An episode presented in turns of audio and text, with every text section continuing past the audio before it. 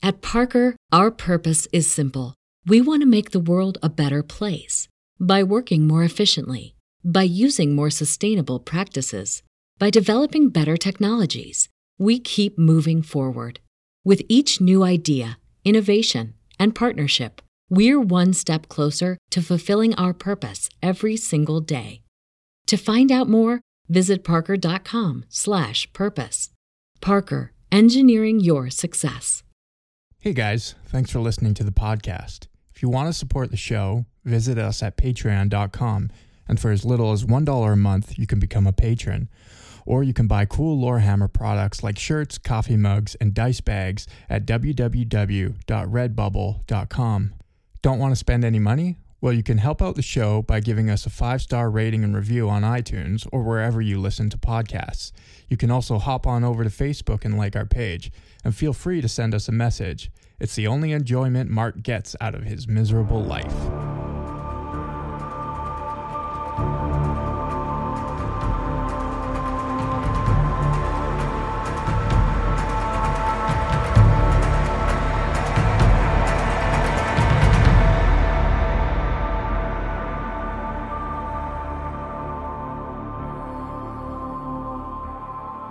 Hello and welcome back to Lorehammer. My name is Eric. Hello, James is a filthy cheater, and I'm Mark. I thought we weren't going to do that. All right, and then joining us today for this very special edition of Lorehammer Lockdown is a friend all the way from across... Whoa. Lover. Sorry, is a friend of the road. Lovers of ladies of the evening, a friend with benefits. Matt, all the way from UK. Hello, how you doing, guys? Good. It's absolutely good to have you on again. Yeah, fantastic. How are you doing, brother? Oh, very good. It's a pleasure to be back. There's nothing that brightens up this quarantine more than hearing your voices. And now everyone can hear yours. Oh yeah. Unfortunately, that's the sacrifice they have to make. We'll set up another email titled I fell in love with Matt's voice at gmail.com. For everyone wondering, I did make a James complaint. Did you really? I did, yeah. Oh. Yeah. So James complaint at gmail.com. And then what's the other one? I love Matt's voice. I fell in love with Matt's voice. Yeah. I go onto the Instagram with Mark sometimes, and it's the amount of people on there who appear to just want to have sex with beards. That's what really gets me. That's why I have left the I don't have a very big presence anymore. I was just getting too much threats upon my purity, you know? I mean, you've got a gnarly beast there, but the amount of, oh yeah, I'd tap that beard that I was getting on there. It was just, I felt like a piece of meat with hair. Yeah. Oh. Hey, sexy Matt. Mm. Welcome to Beardcast. So with good. And tasty. Delicious. Well, today's episode of Lorehammer Lockdown. There's a very specific reason that we got Matt on. Oh, yes. And I guess I'll let Mark share his little brain baby child. All right. So me and Matt are going to be hosting a pen and paper RPG on Discord. So what that means is people will get to buy a spot and then play games with me and Matt. The pricing is going to be fairly cheap. Like, we're going to make it reasonable, but at the same time, we still need to be paid for the countless hours of work it's going to take, you know? But yeah, like the system we're going to be doing is going to be the Wrath and Glory rulebook. So it's going to be pretty cool. Matt right now is using Roll20 and like adding in a bunch of stuff and like making it all pretty and putting in maps and all that kind of stuff. If I know anything about you guys, it's probably going to be lots of mods. You mod stuff over there, Matt? It's just raining Nicolas Cages. That's all I've put on so far. So that's kind of the general idea. Like, we're still in the creation process of it, but we hopefully will do, you know, maybe 2 or 3 different gaming groups a week. But this is all valid to change. But yeah, we'll plan 3 different time zones or whatever, so we'll be able to do 3 different groups, and we'll run them through campaigns. It should be pretty cool. Yeah, trying to hit as many different availabilities of people's schedule as possible. The one thing is there's only going to be 5 spots available, so it's going to be 6 players, and Matt is going to be the GM. Well, and you're one of the players. I will be one of the players. So there's only 5 spots available. Yeah. Also, this isn't available yet, so don't message us right after this asking, hey, how do I do it? Like, we will have posts or even more information in our upcoming podcast. The best way always to stay informed is join our Discord, because more and more I find I'm using it. It's good to do stuff on Facebook and Instagram and stuff, but you get way more if you're actually on the Discord. So yeah, that's kind of why we're going to be doing this episode, because we're actually going to talk about role-playing in a 40K setting specifically. Last week we had Peter on and we talked about just role-playing in general, but role-playing 40K is a completely different monster, and I think people treat it as if it's the same as any other setting, when it really is not. And you can't get away with a lot of the same things. Yeah, it's the difference between role-playing in a world that you created and where anything you say goes, as opposed to one that has a history and a predetermined setting and rules that are very much established. Yeah. And you're trying to create this narrative within these rules. And I think that's the big tough thing about whether you're role-playing in 40K or Star Wars or Lord of the Rings, right? It's even weird the language that you use, right? So that's the beast we're talking about today, specific 40K role-play. Yeah. Right, Matt? Yeah, just is he still here? I'm still here. I've broken up. No, It's like you guys say, Warhammer is such a broad scope, and if you're inviting people in to play, they're most likely Warhammer fans, and we all know how loose Warhammer fans get about their lore. Have I ever told you about the listener lore involving Portorabo and Fulgrim's tight little anus? Oh my god! Oh, is that a listener lore? No, that was a fanfic. Send it over. Regardless. I did say I was going to write one for Mark where it was like, you see the Eldar across the hill. Whoa, they shout as they load their pulse rifles and just see how close I could get to breaking Mark. You just did in those that one sentence. That's all it took, man. I'm fresh off a Primaris episode, so I'm very like down. So battered and bruised. What more can they want from me? So for those who don't know what an RPG is, what we're talking about, RPGs are role-playing games where you have a group of players and one GM. So, you come up with your character. Oh, I'm Jimmy from Hipton. And then you roleplay as that guy. Yeah. And you go on adventures, and you're working together as a group to try to accomplish some overarching story arc. Yeah, but the thing is, the entire story, it's not limited to the confines in the same way that a board game or a video game would be, where deciding, like, hey, I want to see what's in the basement of this house, or I want to see what happens if I break this window, or anything is a very real possibility in these games. And that's the big thing about these games is it actually is a very good outlet for imagination, and it's so different in that regard.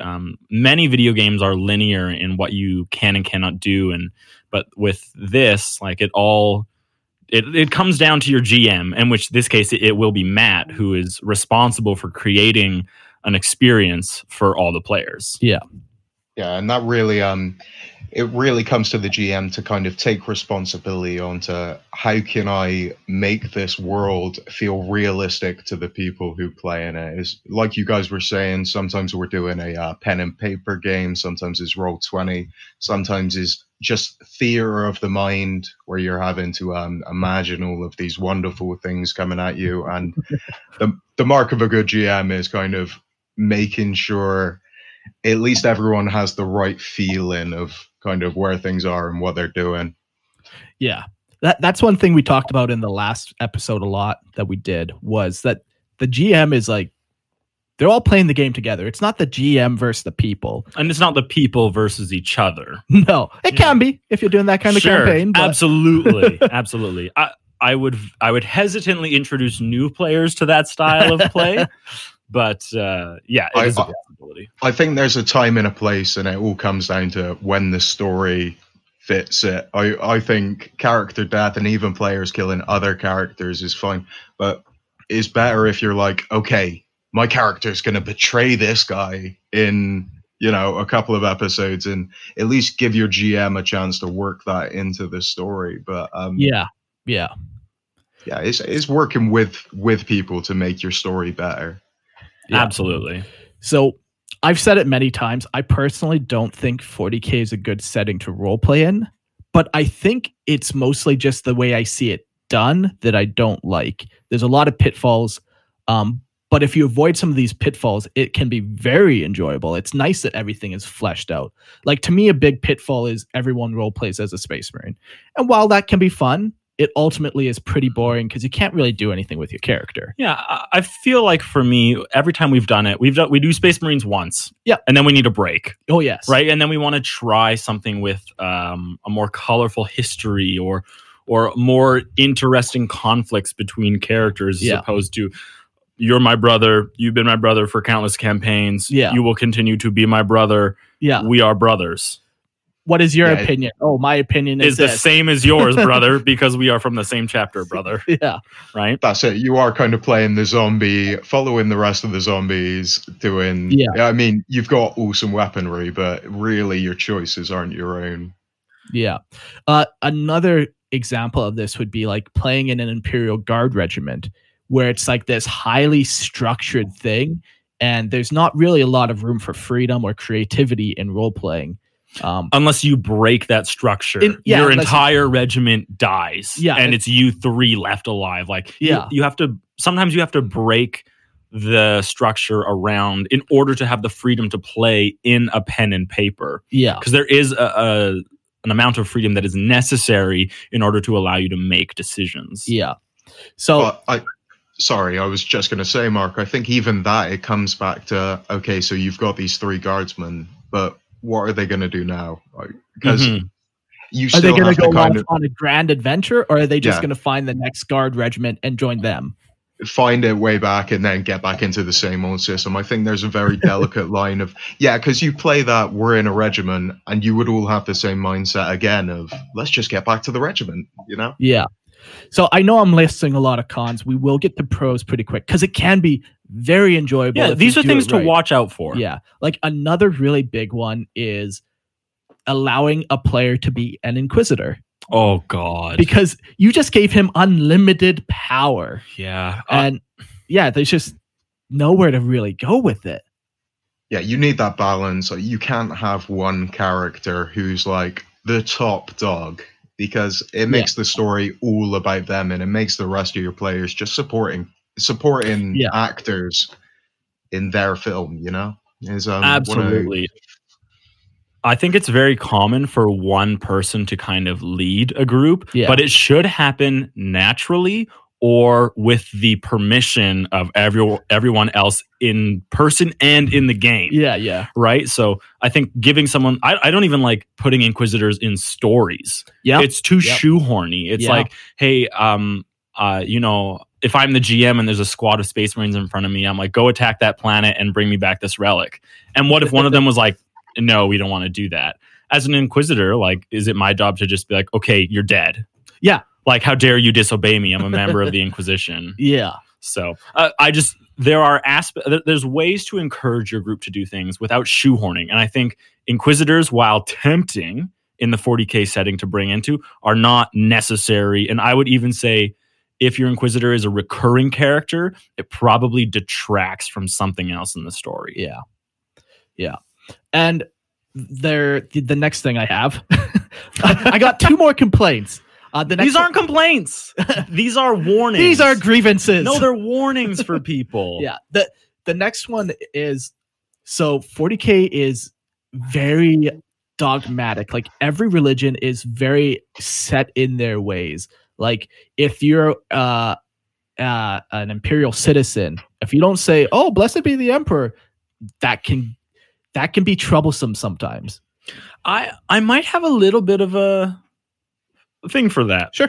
Because the imperial cults and the imperial truth isn't translated the same way on every planet. This is true. And so that's why cults, like the cults of the four-armed emperor, are very much a real thing, is that people believe they're following the imperial dogma and the imperial religion when in fact they've been...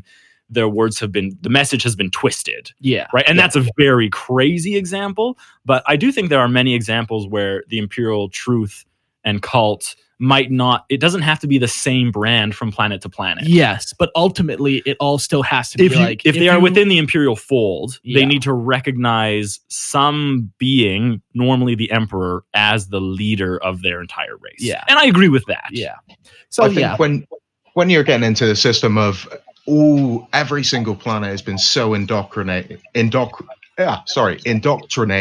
from just the get-go for generations and generations and generations going back. As far as anyone can remember, you get such weird kind of these cultish beliefs that have just spread. Even if you think about our world, the amount of different beliefs and ecosystems just on the one planet we have. Absolutely, this kind of weird branch out throughout humanity where some animals have been introduced, whereas some plants have been introduced. Your bestiary episode, I was about to say something that you shouldn't search on the internet.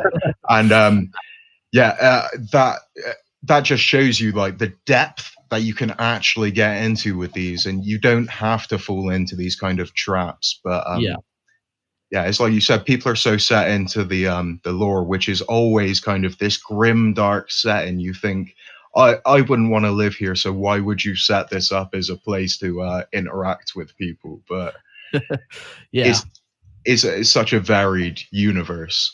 Yeah. And my final grievance, which is also one of 40K's greatest strength. So 40K is such a big galaxy, and people... And this goes for like everyone. Everyone wants their life to mean something. Everyone wants to have value, have purpose, right? Not me. Not Eric, apparently. No. Where in 40K, the galaxy is such a big setting. I've often seen people tell me their story, and they try to affect the galaxy. And God. They want to have this, like, they want to feel. They want to feel like they meant something. Yeah. Like they were making a difference. Yeah. And ultimately, 40K is a setting. It's not supposed to be this ongoing story arc that's changing. You're not reboot. Yeah. But this is also 40K's greatest strength. So we're going to get into the pros now. The galaxy is a big place. If you go and you destroy one world, okay, no big deal. Yeah, absolutely. That shit happens. Because it happens daily. Yeah. So it really gives you a lot of freedom to do great and big things while still not changing the overall setting, you know? And I think that's why it's a really good idea to talk about the scale that you're kind of going to base your RPG in beforehand with your players, and just say, like, look, this might be a campaign where you might not be able to get off world or. Absolutely. I 100% agree with you on that one, Matt. I think limiting the scale is one of the best ways to ensure a very well fleshed out campaign. Yeah. Yeah. Because as soon as people get into this environment where they see the spaceships and that, the closest most people will get to a spaceship in the 40K universe is being a servitor just implanted on there. Oh, absolutely. That's not that bad. I mean, you get to see the world. Yeah. You get to serve someone greater than yourself, you know? I mean, great healthcare. You live for ages. Well, it's easy when there's a nuclear battery powering your body, right? Oh, for sure, yeah. And that's like the most cushy job ever. You might just have to open a door every now and again. Oh, my God. Or just that's all you do. Yeah, just open a door. Fine, I can do this. But I think that is a really, like, Mark started the thought, but you really finished it, is that you have to limit and you have to put the scale into perspective. For sure.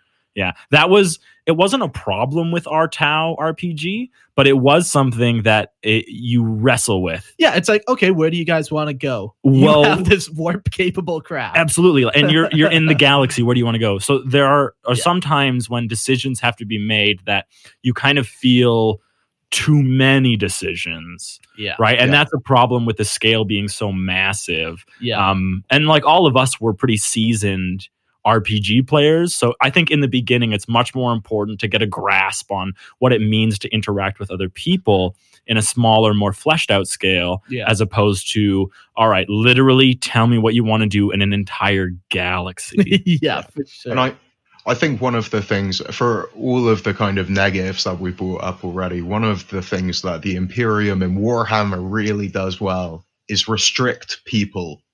Sure. So If you can't do that across your campaign, you're not doing things right. Get some arbiters in there, get a clamp on, warp storms. Just as a GM, you have the right to be as creative with the universe. Yeah. To kind of players.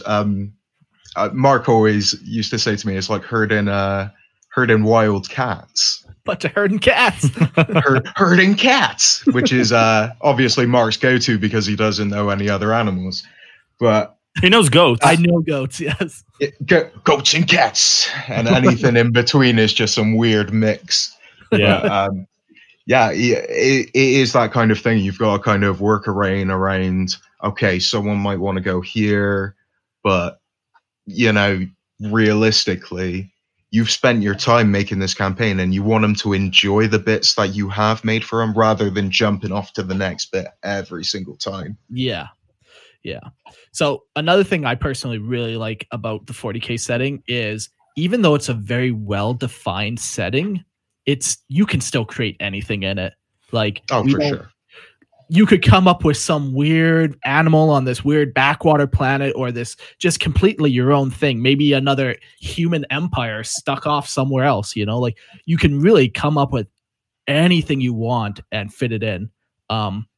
Like people have joked around that the Warhammer Fantasy world, like the old one, not AOS, was actually just some backwater world in 40K where like all these races are just fighting for it. It's like it has no relevance to the whole galaxy as a whole. So 40K is really nice because you can do that. But on the flip side, it's also so established that for me, when I was doing the Tau RPG, I loved like going through just a random Lexicanum article and finding, oh, I've never heard of that Xenos race. Let's implement that. Yeah, that's exactly it. I mean, it is such a rich mine to kind of dig from. The whole 40 years or whatever we've got now of Warhammer. Yeah. You can just put in anything you like and realistically you can justify it. You think about how many separate stories have happened on Terra, on that one planet. Yeah, trillions. Do you know, when you summarize it like that, it is kind of as long as you're not breaking those core restraints, and as I told my girlfriend that I was writing a story, and I was like, I need to get these people to go here, and she was like, who's the main guy in Warhammer? And I was like, the Emperor. She was like, he shows up and he just tells them to go there. And I was, in a dream or through tarot.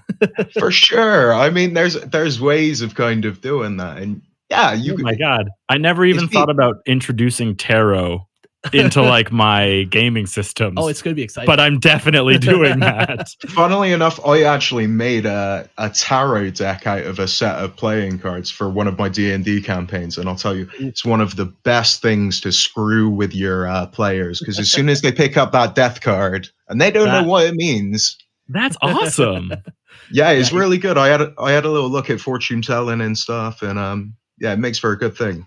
Yeah, Matt, you're actually like an incredible GM, how much effort you put in. Because, like you literally drew like, I don't know, 30 different cards or however many tarot has, like hand drew them. So when the players came, they were actually flipping cards over. You were actually playing tarot. Yeah. I wrote down everything that I wrote myself a little guide about the way they were drawing cards meant different things on the book. And it's kind of like if you can use that to refer to the way I was using it. I tried to refer to the issues in the campaign I was having with certain players. If they were if they were being a bit too dickish with other players or something like that, I would kind of be like, "Ah, your ways have been too aggressive in the past." Like, sure, and you're telling the barbarian that. Yeah, you're getting people. It's just about getting your players to think in different ways, because it's so difficult to get people to engage with just a story. It's easier for people like us because we're all into Warhammer. Most of us have got quite active imaginations. We know what we want our armies to look like before we've taken them out of the box. But, you know... For people who are newer to RP and RPGs, like, you really want to help them build up that setting and make the world as rich as and you can. Confidence. Sure. You have to help them build up the confidence to step in. That should almost be a rule before you go, like, role playing with people. You should almost have to go out for drinks or something. Like, do a line of coke. Just to familiarize yourself with the other people. Yeah, in just the group. A quick 19-hour acid trip. Yeah, you know. Yeah, shoot some hot H. Huh. Yeah, nice. Yeah, that's how I start off all my RP games anyway. And after 4 hours, we start playing. So yeah, no, but I'm. Bringing it back to, like, little props like that is just stuff to get people engaged. And obviously now that we're kind of all taking a bit more isolation from each other, especially in the UK, where it is really not a good idea to be, you know, bringing a group of lads around and licking each other, then is great to role playing. It's a role play, Mom. Yeah, so is really good to, and programs like Roll20, and I'm sure there's many others out there. They're good for kind of getting your maps up, having tokens, moving things around, and that's what we're working on with this kind of project, is making it look as slick and professional as possible. Yeah, no, you're putting in, like, actual work into it. No, it's looking great. So yeah, I'm sorry. So what's some other, like, awesome elements of role-playing in 40K? So I thought I did kind of jot down some notes, and I thought some questions that I would want answered is kind of, why is 40K a good setting for RPG? And if I could just ask you two first, because I know, Mark, I've heard your kind of ideas, but... Why do you think it is a good setting for an RPG? You've kind of gone over it. Yeah, like I said, like, I like that it's an established universe, but at the same time, I can contribute my own story to it. I like taking throwaway lines and building off of it, or just adding to it or tweaking it slightly, you know, and making it my own. So that's what I really enjoy, because then it's not just like... in my mind, it holds more validity than if you just make up completely your own... fantasy world, you know, it still feels more weighty. So that would be mine. What about you, Eric? Do you enjoy one particular aspect about role playing in 40K? Yeah, I think it's kind of double fold. There's one, like, the grim, dark, religious, pious, dogmatic, traditional, ritualistic, like that aspect of 40K really speaks to me. Sure. And that's probably why I got stuck in Black Templar. And now I'm like, I love Grey Knights, right? But so I love that. But if ever there's a time where I'm not feeling that, I can create a planet that literally has no dogma, no rituals, no tradition. Yeah. And that's what's great about 40K, I think, is there is an established, like, here's what the majority of all beings feel like. This is like the grimness that is life, that pervades everything in 40K. But also you have the freedom of creating a world where it's literally just the most beautiful fruit you've ever seen, like the most liquid clear waters flowing through the stream, and like and that's I think what I really like about 40K. But there's only guys named Greg on that planet, so it's twist. That's twist. A good thing, but I think that's what I really like about 40K, is that any time where you're feeling like, it's a little too grim, or it's a little too dark, or, you know, we've been playing this theme for 5 episodes in a row now, let's get something different. And you're very much allowed to build something that goes completely against the established setting of 40K. Yeah. As long as you keep it localized and as long as you don't say, this is what now the Imperium does. Yeah, exactly. Right? Or let's examine like Lord of the Rings, role-playing in Lord of the Rings. There is a certain theme and setting to Lord of the Rings. You cannot bring in a laser sword to Lord of the Rings. No, sure. You just like to do that. People would just be like, I'm just thinking, I'm like scanning my brain. I'm like, come on, there has to be one laser sword in Lord of the Rings. But you're right. Right. Like, there's two. Yeah. You can't have a blaster in Lord of the Rings, right?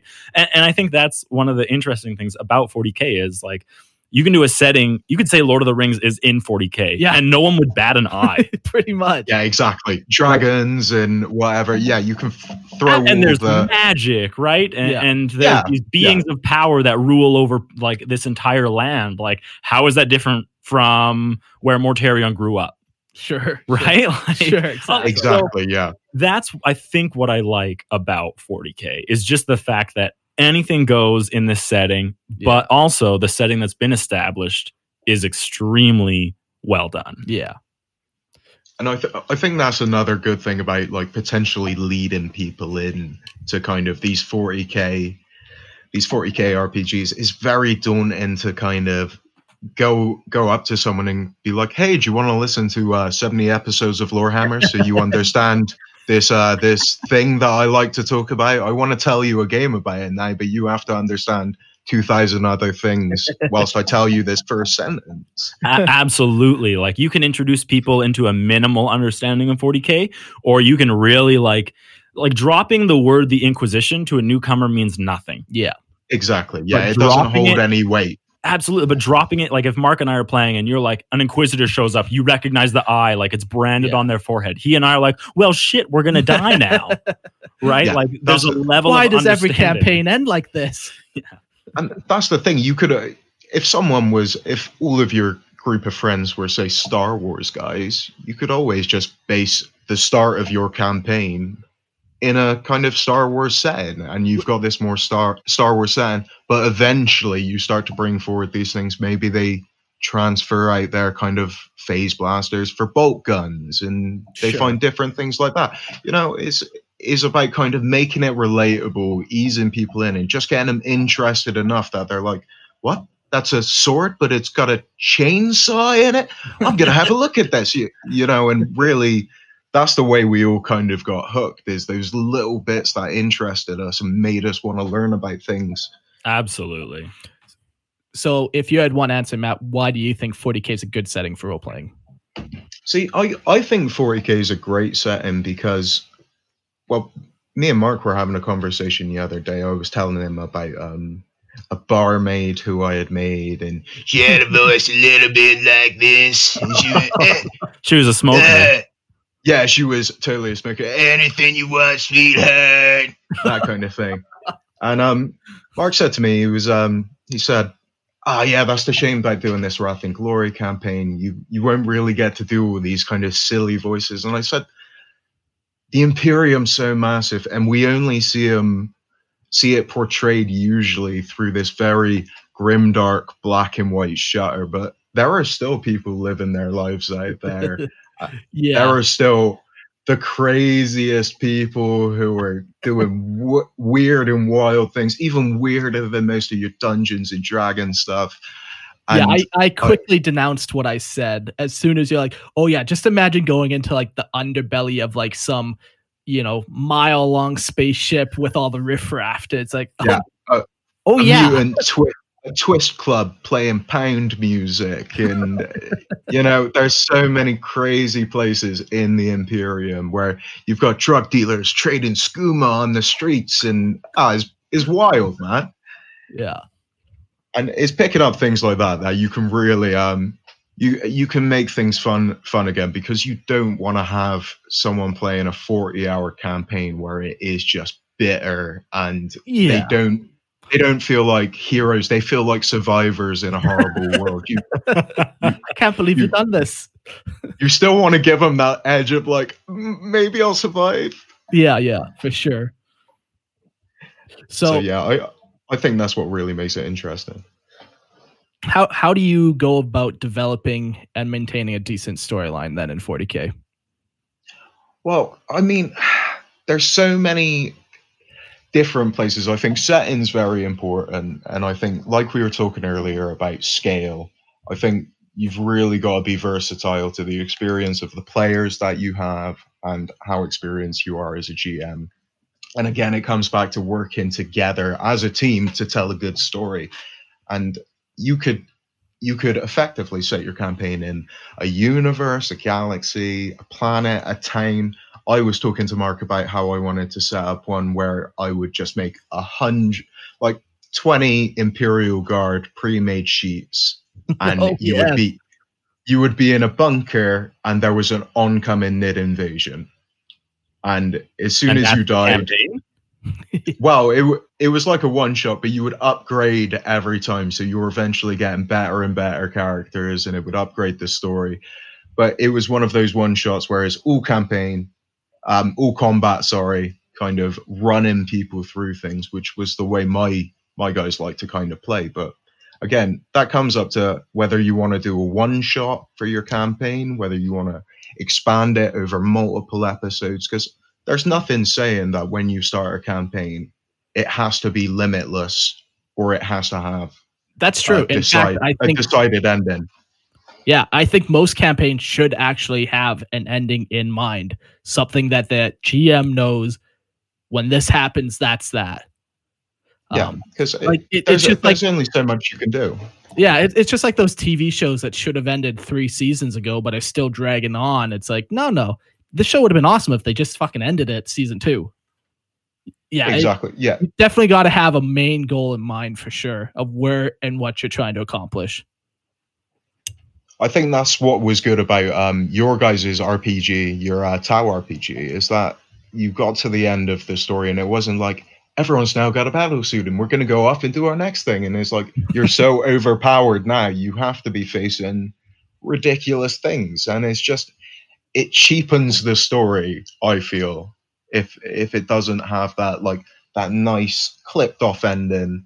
Yeah. Or unless you're willing to expand it further, but then you have to be able to keep up with the story. You don't want to let it get away from you. Yeah, exactly. And you have to keep coming up with new interesting story hooks that actually keep people engaged. So what are your personal favorite? Do you like one shots, or like, what do you kind of like to do the most?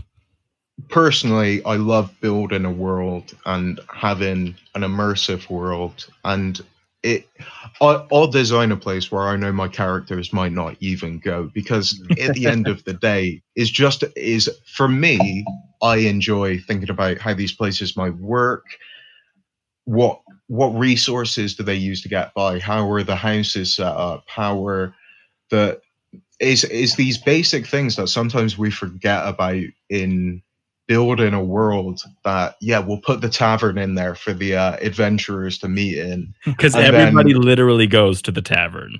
Yeah, it's just a tavern. That's the only place that anyone ever meets or gets any information. And then they walk on one road which has nothing either side of it to the quest point where there's a monster in like a dungeon, and it doesn't makes sense to me. I don't understand that doesn't engage me. I like to think about, especially in the world of 40k, where you have such interesting things going on all around you. You can talk about plasma generators humming in the background. If you're in a ship, you can talk about the bowels of the ship, and you can really build this immersive kind of background and get your characters to contribute. When they're building their backstory, ask them, where do you think you came from? How did this shape your character? How can I include something in my world? Are you a guardsman? Were you born on a void ship? Did you get here by chance? You know, really, and make them think about their character as a person instead of, this is my frame so I can roll dice to kill monsters. Yeah, just so you can get better gear to kill better monsters. yeah exactly. It's not at the end of the day, this is what makes it better than a video game, is that you can go about things in such a different way. And I think it cheapens any RPG to just be like, I'm just gonna throw some dice and do the max damage. For sure. Yeah, but I I think developing and maintaining a decent story is, some people, they like to have a clear, defined end goal in mind, but then they get worried. People throw around terms like railroading a lot. Shoehorn, hand of God. Oh my God. Yeah. You're pushing me to play the game that I said I would play with you. So sometimes it's like that. And sometimes it is like, no, you're not letting me play my character. And it has to be very clear between you and the GM that if you don't like something like that, step aside afterwards, tell them about it. At Parker, our purpose is simple. We want to make the world a better place. By working more efficiently, by using more sustainable practices, by developing better technologies, we keep moving forward. With each new idea, innovation, and partnership, we're one step closer to fulfilling our purpose every single day. To find out more, visit parker.com/purpose. Parker, engineering your success. And especially in 40K, railroading has got a little bit more liberty because it is such a grim, dark world. Okay.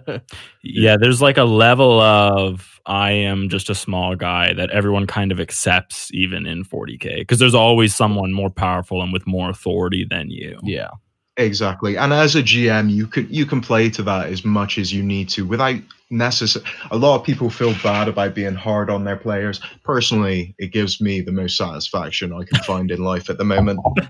But for other people, they tend to feel like they're cheapening the story by not letting their players do exactly what they want.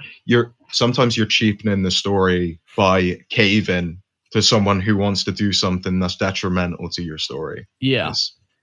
Yeah. You can't just give everyone what they want because they don't understand the larger goal in mind, that they might be wasting a lot of time with something potentially really boring, where the boring thing that they thought they would be doing is a really interesting, lively thing that you've set up. Yeah. Yeah, like that's the thing. Like the GM has put time into his story, so it's going to be better than if you just make him make shit up on the spot without any prep. And I don't know where the fun in that comes from for a player. Sometimes, if your GM's not actively prepping you for stuff, yes, make him go out of his way to kind of make stuff up for you. But if he looks like he's established and he kind of wants to get on with things, there's no reason to get in the way. Yeah, exactly. And it comes back to that like agreement that everyone is playing this together. You've all come here, and you've decided to play this together. Yeah, and I think moving on from that, you can play that as you want, but really it's just going to lead to the GM being less free with you. Yeah, yeah. If he gives an inch and you take a mile, then it will clamp down on his narrative just because. If things are getting too difficult for him or her, then they'll have to clamp down on it. It's one of those things. So there are some problems, there's some problems with players as well.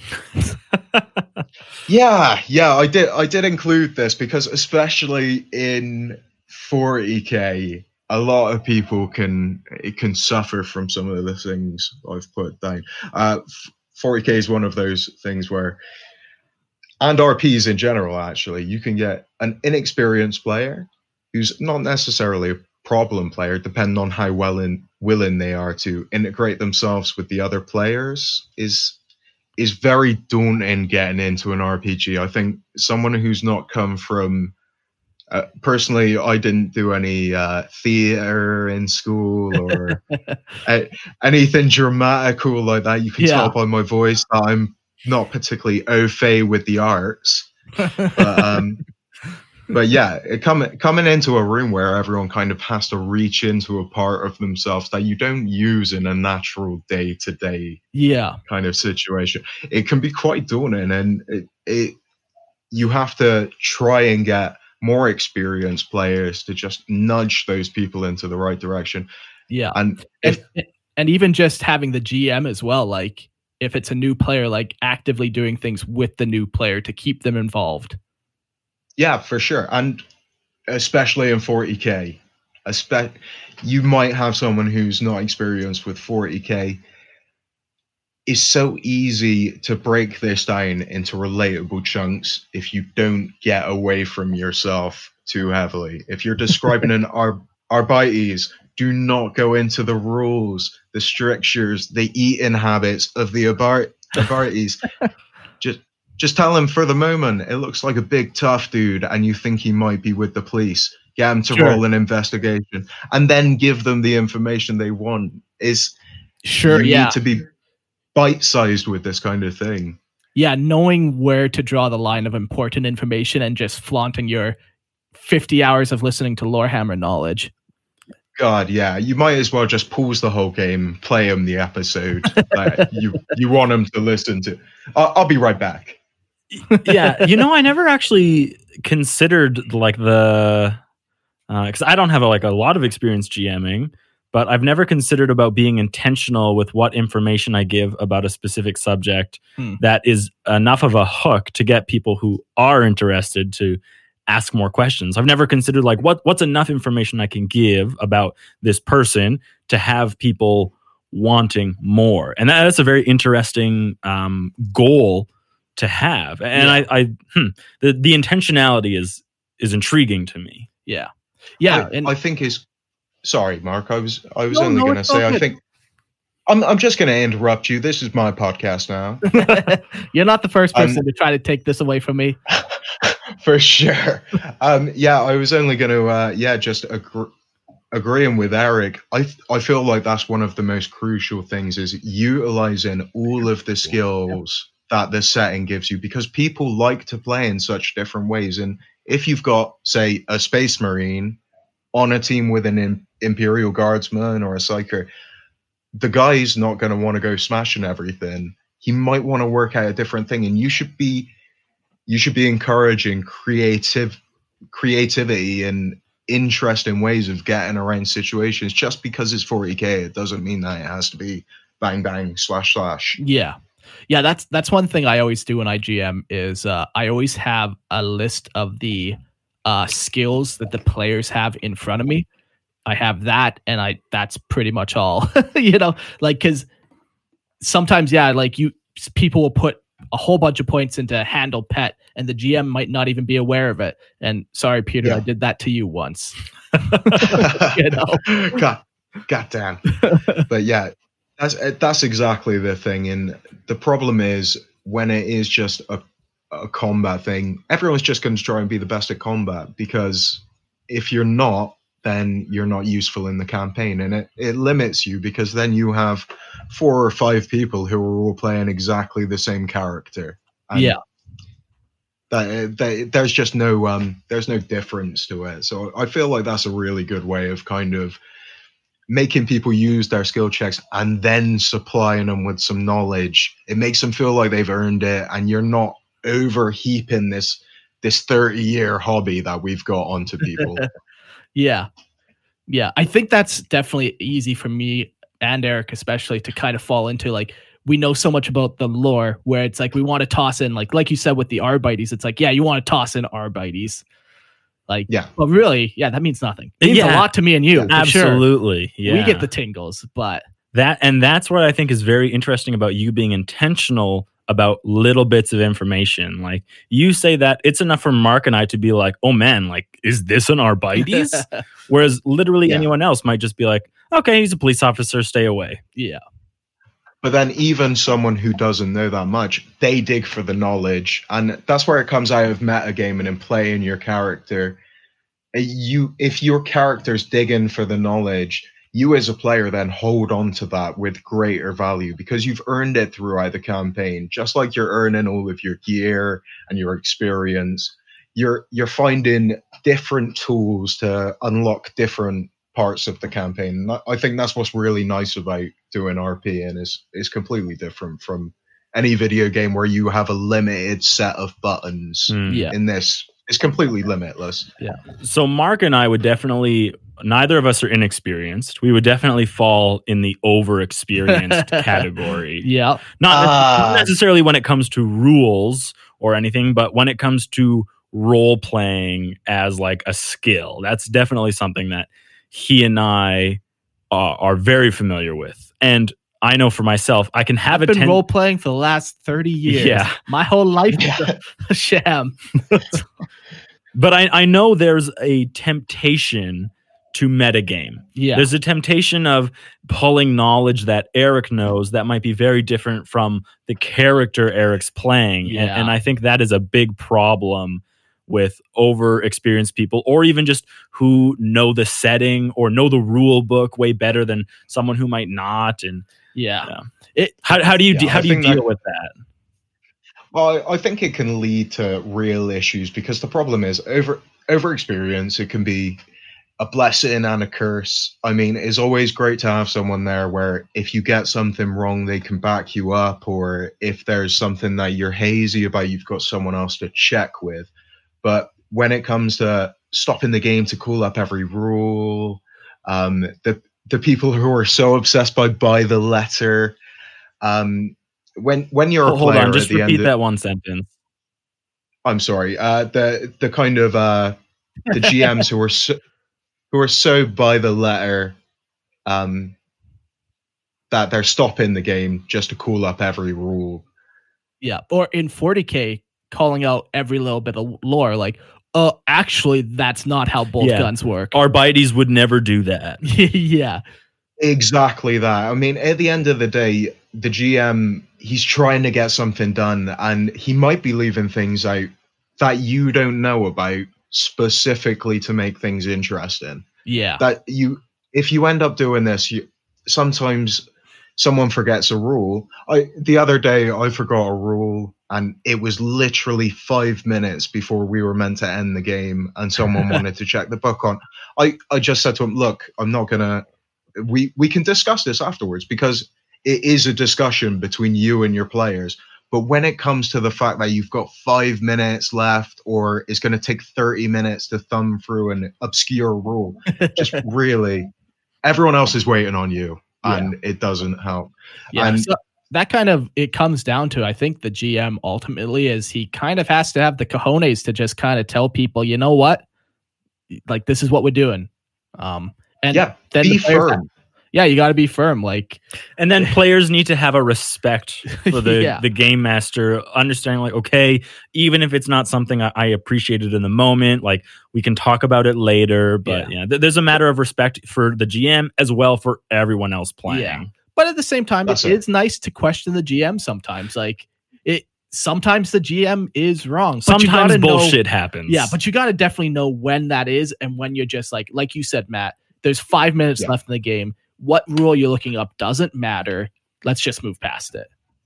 And that's the thing. I think as a GM, you have to be willing to, if you have messed something up, hold your hands to it and say, look, I can go back in time and change the whole story, but I'm willing to give you something back. Because at the end of the day, you're not trying to screw each other over. You're trying to, even if you say like, look, have a bit more experience for it because it should have been easier for you, or, you know, something along those lines. Because at the end of the day, you all want to be happy with the game that you're playing. Yeah. And when it comes to over-experienced player, they should understand that the most, that you can get bogged down in rules. Metagaming was another thing that I wanted to talk about, where it's like you guys said, you've got such a vast knowledge of the universe. You might see something that in character you wouldn't know. Yeah. But it's very difficult to separate yourself and say, I know that's a bad place to go, but I'm not going to go in it because of this, this, and this. Yeah, that again comes down to the GM saying, look, you can talk about this as much as you want, but that's an out of character thing that you're saying. It doesn't affect what happens in the game. And if people try and pull you around, then you've got to find a way of dealing with that, and because it's getting in the way of other people's enjoyment. Yeah, absolutely. Yeah, you've got one more on here for a problem with overexperienced players.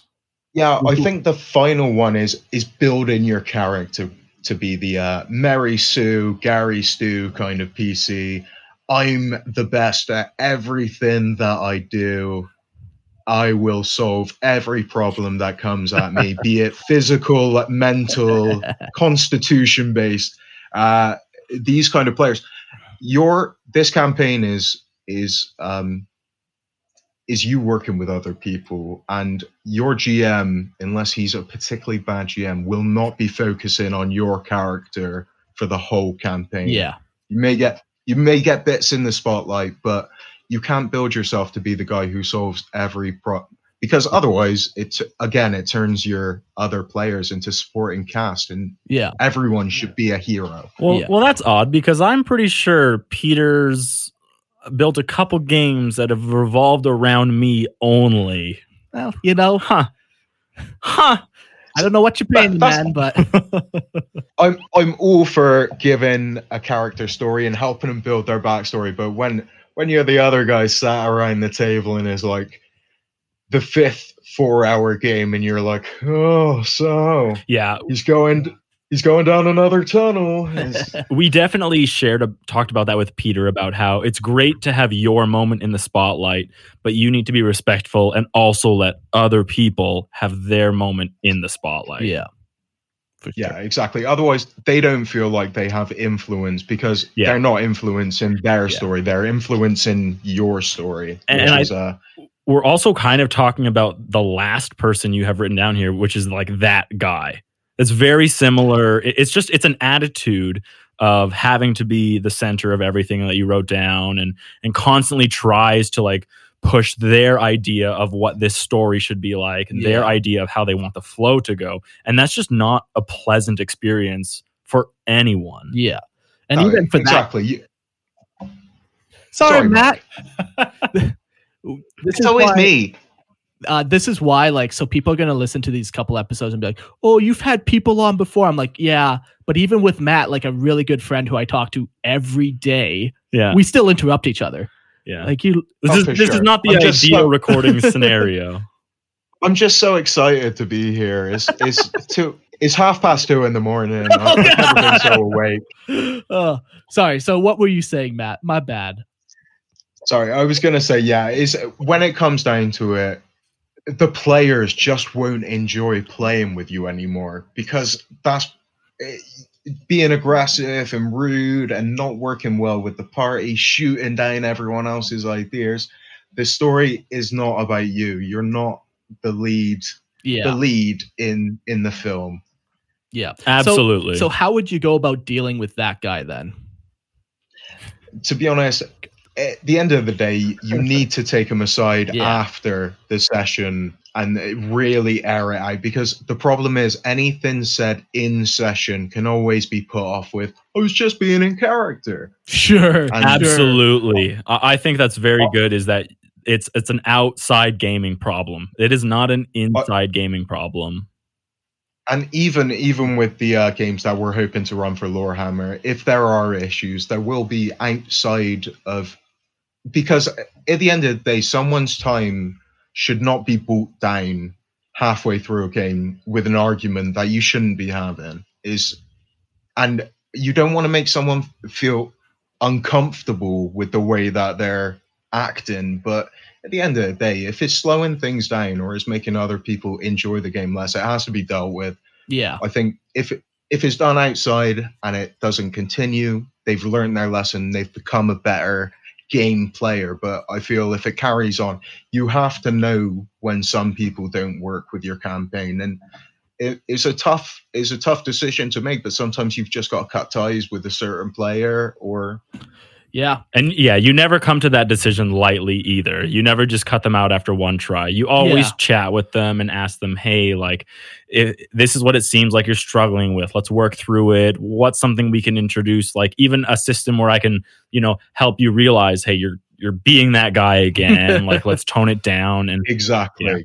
Yeah. And there's no problem with telling someone to just maybe back down a bit in the game. But you don't. I tell Mark that all the time. Yeah, and then you blame it on other people. Mark, I really think Peter feels like you're not doing this right. Absolutely, I like what you're doing. Yeah. I don't have the problem here, but every other person does. Uh-huh. Deflecting is the best way to do anything. That's the way I deal with. That's the way that I deal with all of my problems, and my missus loves it. But yeah, it's all about, to be a good player, I'm going to go over a couple of things that I think make a good player, and then you guys can chip in if you'd like. But I think there's making an active commitment to the story, saying that I'm going to attend this game, I'm going to be present, I might do a little bit of background information on the old 40K universe. I might learn a little bit about where my characters come from. If I'm playing a guardsman, maybe I'll have a look at some different regiments. And it's not about going full bore and dedicating your life to it, but it's trying to think a little bit about, okay, who is this character to me? How can I engage with the rest of my players? And how can I make this story interesting for everyone else? Yeah. I think encouraging story growth and going the extra mile. If you send backstory pieces to your GM, if you tell him about what your character wants to achieve in the future, if you tell him about people who you trust and you don't trust, because at the end of the day, the GM should be there to know your character intimately so he can help, or he or she can help progress your story in a decent way for you and make it interesting for you. Yeah. So I think that's very important, and GMs appreciate it. The work that you put in means less work for the GM. Yeah, exactly. You give the GM like a page of backstory, and he's just like, "Oh, I really like that one line. I'm bringing that back into the story." Yeah, and it is super easy to negotiate with your GM about what you want. Obviously, if you want to have your own planet, then you might have difficulty, but there might be a way you can say, I had my own planet, it was taken away from me, and keep the basis of your character by working with the GM and just being flexible with each other. Yeah. So this was one thing we talked on with Peter, which I never heard, is like, he wants to, next time he runs one, he wants to make the world or the setting with everybody. So everyone's on the same page about like, these are kind of what's possible. This is kind of what's happening. Just so people don't come in with like this outlandish backstory that really doesn't fit the setting. Why are you looking at me, Mark? You're the only person in the room. For sure. You sometimes get that problem where it's like, you, as a GM, you'll think about a story and you'll put these things in that seem really good and interesting. Maybe is a water adventure, and you're thinking about doing all these things and stuff, and then everyone who shows up has, disadvantage against, and they're all, I don't know, flaming people from the planet Fire, but flame falcons. What? Yeah, as a general, the most obvious thing that I could think of, but that kind of thing, it won't work, and suddenly everyone's having to make new characters again, or they're automatically disadvantaged from the very start. So definitely hold on. Hey, Matt. Hey. You here? Your microphone. I'm here. Yeah, you just had a weird buzz. Maybe it's from one of your wires or something. Sorry, bud. That's okay. We'll remove it in post. Don't worry about it. Mark had a question though. So definitely, you when you're writing your character, definitely share as much information with your GM. Like, that does make a really good player. I think share it with your GM, and I think don't share it with the other players until you want to. Oh yeah, like, so me and Eric, we've made so many characters. We're like, oh man, I just want to tell you my character. It's like, wait for the game. It's like, I know, but it's so hard. Exactly.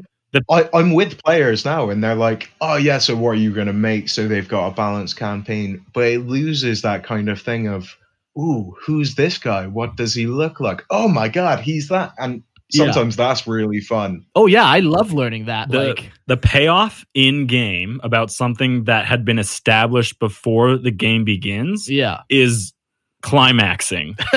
I'm not even kidding you. Like the moment where everything lines up perfectly and you find out something that had been written a long time ago, like there are very few things better than that moment when you're role playing. Oh, it's so good. And if a GM can bring that backstory back in and use that, it makes it seem like your character's part of this grand epic quest. I try and visualize all of my campaigns as a film, and like, how does this story make me feel? You see, it's fine. These guys are wandering around. They're probably good at what they do. They're good at killing things, but how did they get to that point? Sure. And how does that affect where they want to go? And I feel that makes a good story because it gives you a beginning, a middle, and an end. Absolutely. Yeah. So that's some tips for players. Make having an active commitment to the story, encouraging story growth, going the extra mile, and managing and maintaining your character through you know, input with the GM and stuff. So yeah, for sure. And keeping track of your character sheets and stuff like that. All that stuff really helps. I'm really bad for that. I should probably get better on that aspect. That's one of those things where a lot of people forget about it, but the way that I like to think about it is if a GM's told you, oh, you've picked up this, it might seem like nothing to you at the time. You forget to put on your character sheet. But that could have been a really good story hook moment that he was hoping to bring back. So you're talking about something, and Mark, when he's saying like that's something I need to get better with, you're actually discussing two very different things. Like, I do think that yours is important, but what's going through Mark's brain as he's saying I should get better with it is he literally does not have a character sheet. I played an entire campaign without a character sheet. He just rolls dice, looks on his phone, and he's like, does a 23 hit? And the GM goes, well, yep, it does. And Mark's like, did it again. I mean, are you sure he's even playing the RPG? He might just be playing Yahtzee on his phone. I'm role playing. No, exactly. There's nothing on his phone related to the RPG we're playing. He's just looking at the Warhammer. Fantastic. It's just cat pictures. Exactly. He like rolls 2 6s. He's like 12. Awesome. Do you have a bonus? I don't know. You tell me. Do I? Yeah. Yeah. But no, there is an aspect. Sometimes depending on who you are, you might want to be in complete control of every aspect of your character. And then maybe you're a little less experienced. You might ask the GM, hey, what's an idea for this? I leveled up. So what's an idea for a new feat for me to take? Or how do you suggest I interact with this new skill that I have? And so I think like being very open with your GM is very good. And like there's nothing wrong with asking questions as well. Yeah. But and as a GM, don't abuse that trust as well. When someone's building their character and stuff, give them the right information. When they're in game and you want to screw them over. But on the other side of the table, when you guys are building stuff, try and be as open and as honest, because if they don't trust you, then you won't have a good game because you begin playing against each other then. Yeah, absolutely. Yeah. But yeah, your point was more like if the GM gave you this item, make sure you write that down and keep track of it. Monpraz's laser sword. Exactly. Like, right? Yeah, but like, for sure. Yeah. If the GM gave you like this letter and you never open it, you missed out on something. Well, the monofilament wire that I wanted to see cut everyone in half. That was never touched. Do you know what I mean? And it is stuff like that where you think, right, these could lead to some really interesting moments. You guys could have used that to potentially cut your way into something or do something. Just the bulkhead, you just... Yeah, for sure. Just dangle it down like a piece of fishing line, like you're trying to make the cat jump for a bit of string. Oh, man. But so those are some things that being a better player is. Now, for being a better GM, what do you think's key? So I've put here imagination, preparation, actualization. Oh, so basically 3 letters. The 3 letters. IPA. The IPA, because I'm not an alcoholic, but I am. So for sure, it's all I can think about. No, but it's basically think about what you want to achieve in your mind, be it this kind of one shot that you want to do, if you want to do a kind of series of adventures with bosses, getting more power and leading up the chain, do that. If you want to do an infinite world where the world is changing around you, you can do that as well. Yeah. But you need to be able to prepare that stuff before you put it onto the board. Yeah. Thankfully for our group, it's super easy to prepare because literally it's all just like, what random household item will I put in front of them that will take the entire gaming session for sure. Here's a shovel. Yeah. What are you guys going to do with the shovel? Oh, man, here we go. But no, like, honestly, preparation is, though, super important. Like, especially, like you said, if you're doing this big world, you actually have to have that big world laid out. You need to know. And that's the thing.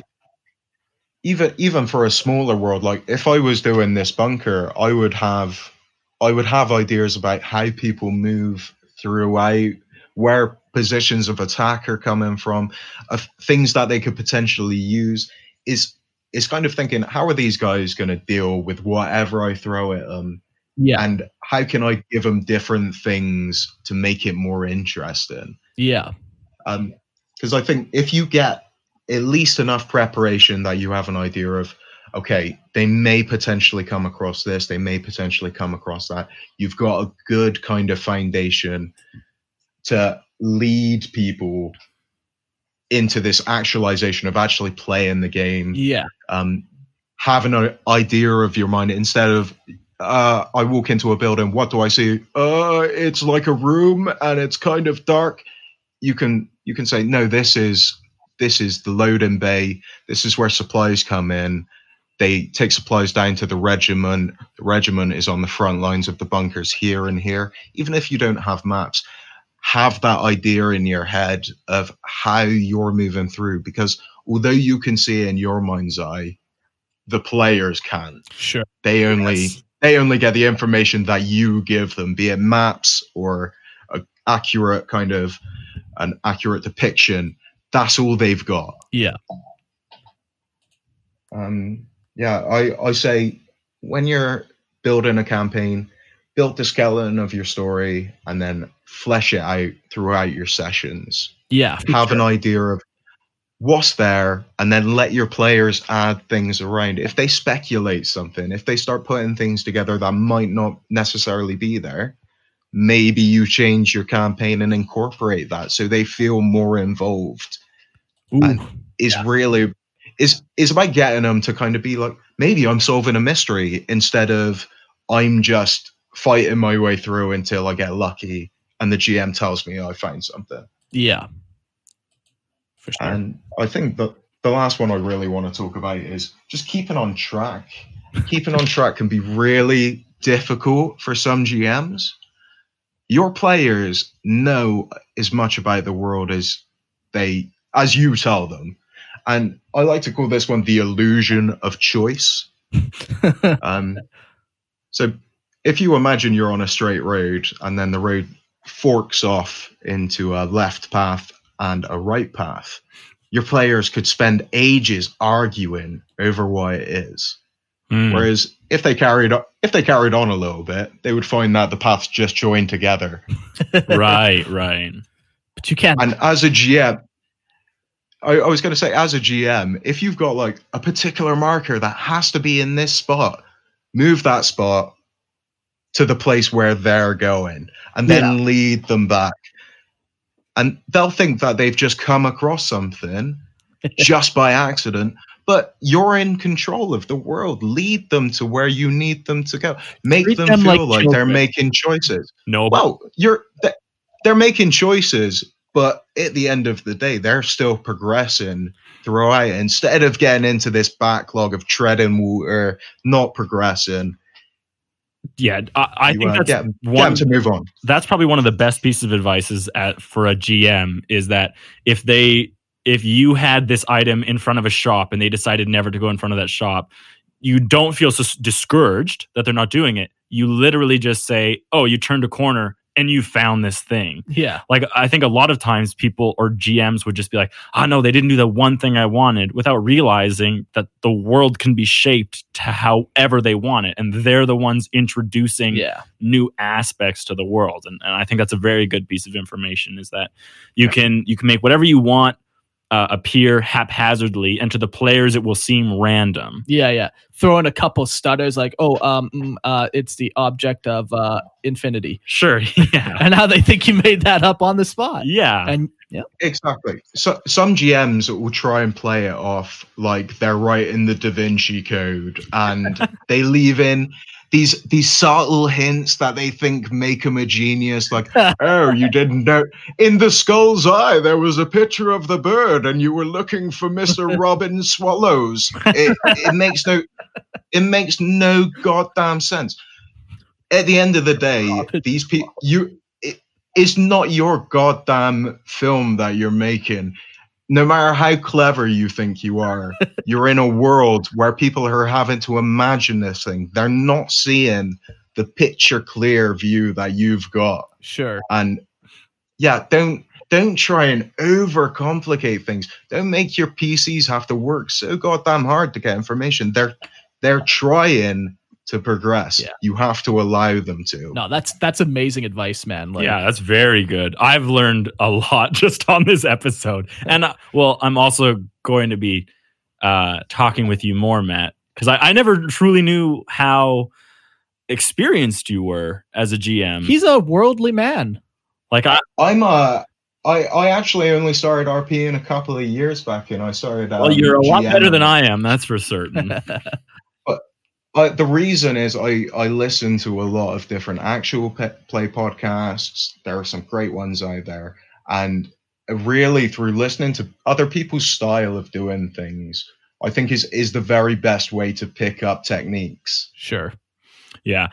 I think what I'm going to do is get you in a room alone in Discord and pick your brain about some things. Because I'm in the process of creating a series for these guys, these losers. But you're already, I have like 5 different things in my notes that I want to talk about. So. No, I'd love to discuss it. Hopefully after this this beginners campaign that we're launching out, there might be opportunity to potentially do some self-written adventures that I'd love to get out there. I've got a lot of ideas that I've been shooting by with Mark. That maybe I'm potentially move out to different formats and stuff. Yeah, no, I'm super excited for the possibility of where doing Discord games with people is going to go. The first one, it's going to be very much like our first attempt with this system and stuff. But yeah, like once we kind of get the how it's kind of going, how we can utilize Roll20 the best and stuff. Yeah, like I want to hear your crazy stories that you're going to share. So I'm quite excited. For sure. And I have many of them. Don't worry. I think that's all we have for this episode. Thanks so much for having me, guys. It was a real pleasure. And obviously, if you guys join up with the Discord and you want to shoot me any messages, now that we've kind of talked about this in a bit more depth, I'm happy to answer some more questions. For sure. His tag on Discord is at Collier, which is COLLIYAY.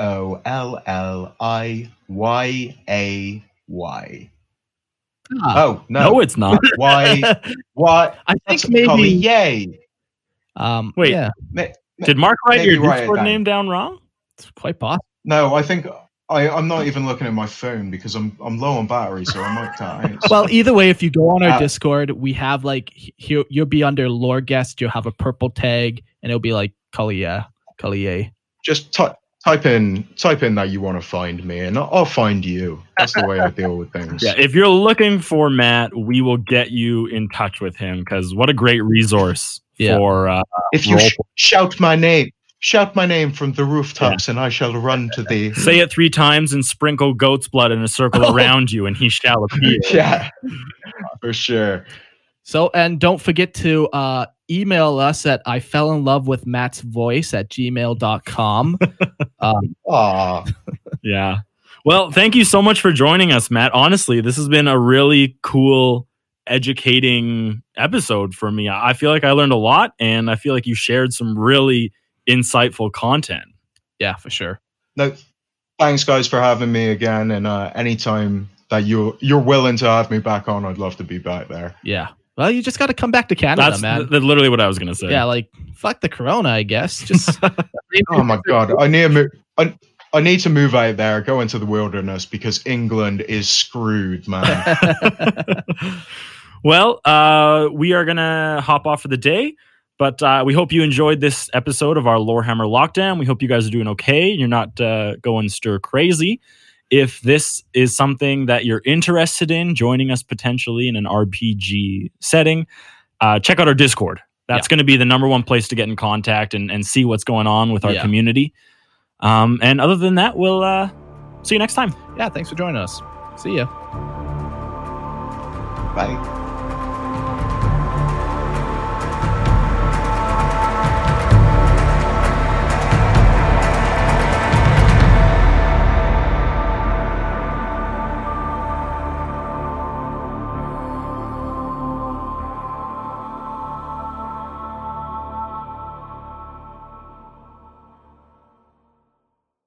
At Parker, our purpose is simple.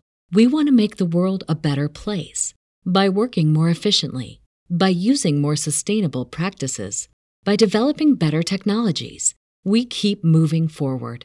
With each new idea, innovation, and partnership, we're one step closer to fulfilling our purpose every single day. To find out more, visit parker.com/purpose. Parker, engineering your success.